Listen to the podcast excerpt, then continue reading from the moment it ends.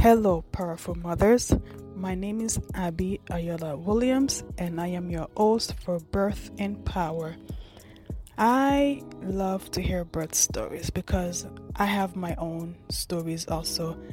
I am a mother to two girls and four boys, and I've had four births in the hospital and two at home. So I know what's like to be in the healthcare system and what's like to use a midwife and the big difference between both the hospital birth and the home birth. So, this podcast now that I'm doing is called Birth in Power. It's about empowering first time mothers to have the knowledge, to have the education, the understanding that they need so they can navigate the healthcare system and advocate for themselves when it's time for them to give birth. Hello, powerful mothers. Welcome to Birth in Power. Birth in Power is a podcast that celebrates the birth stories of Black women, sharing their narratives of strength, resilience, and empowerment. Birth in Power provides a platform for Black women to share their experiences and their journeys through pregnancy, labor, and delivery. Hello, birthing mothers, birthing power mothers. Thank you for listening to another episode of Birth in Power. Today, I'll be talking about birthing methods and its philosophies. So, let's get started. There are several birthing methods and philosophies, each with its own set of beliefs and practices. Here are some of the most common ones.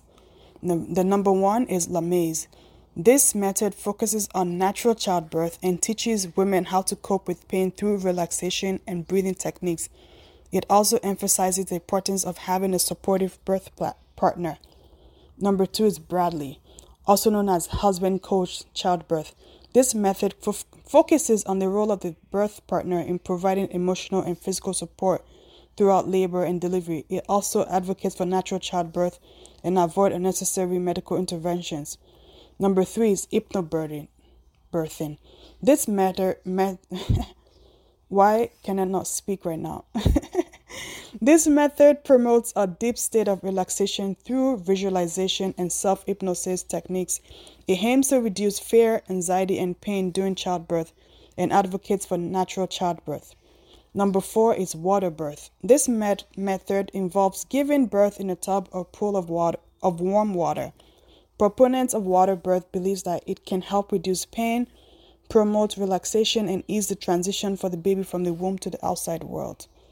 Number five is unassisted childbirth. This method involves giving birth without the assistance of medical professionals. Proponents of unassisted childbirth believe that childbirth is a natural process that does not require medical intervention unless there's a medical emergency. Ultimately, the choice of birthing method and philosophy is a personal one, and each woman should choose the approach that aligns with her values, beliefs, and needs. Like, for example, for me, um, I did hypnosis um, birth when I was um, doing my doing my sixth um, um, uh, labor. I I did hypnosis for that one, and for the other ones, I I believe I did like the Lamaze one where I was doing the breathing techniques and all those things. And um, I tried water birth. Well, for my for my sixth child, my initial um, thought was to do child. I mean water birth, but it came way too fast before we even set up the the birthing pool, uh, put water in it, and all that stuff. It already came, so there was no. So I just bought I bought a birthing pool for no reason because I didn't get to use it. but maybe in my next childbirth, I will use water. I don't know. We'll see. Only time will tell. so, I also want to talk about following your intuition during pregnancy and birth. Um, following your intuition during pregnancy and birth is important for several reasons. First, your intuition can help you make informed decisions that are aligned with your values, beliefs, and needs. It can guide you in selecting the right medical providers, choosing the appropriate birth location, and deciding the, on the best interventions during labor and delivery. Additionally, trusting your intuition can help you feel more empowered and confident in your choices. Pregnancy and birth can be overwhelming, but by tapping into your intuition, you can feel more in control of the process and lessen your anxiety. Finally, following your intuition can also help you navigate any unexpected complications or challenges that may arise during pregnancy and birth. Instead of relying solely on medical professionals, you can use your intuition to make quick and informed decisions that prioritize your health and the health of your baby. So, always remember follow your intuition. Your body already knows what to do, so trust that your body will do what's right for you and your baby.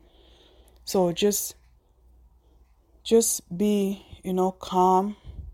Don't have any anxiety. Just trust and believe your body. It will do what's meant to do when it comes to giving birth.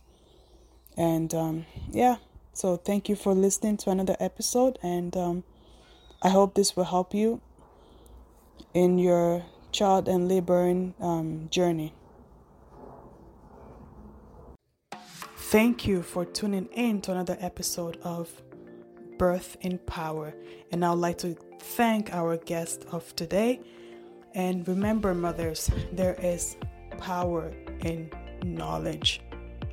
Know your body, know yourself, and know who you choose to be on your health, on your support system, your healthcare system, and all that stuff because it's very important.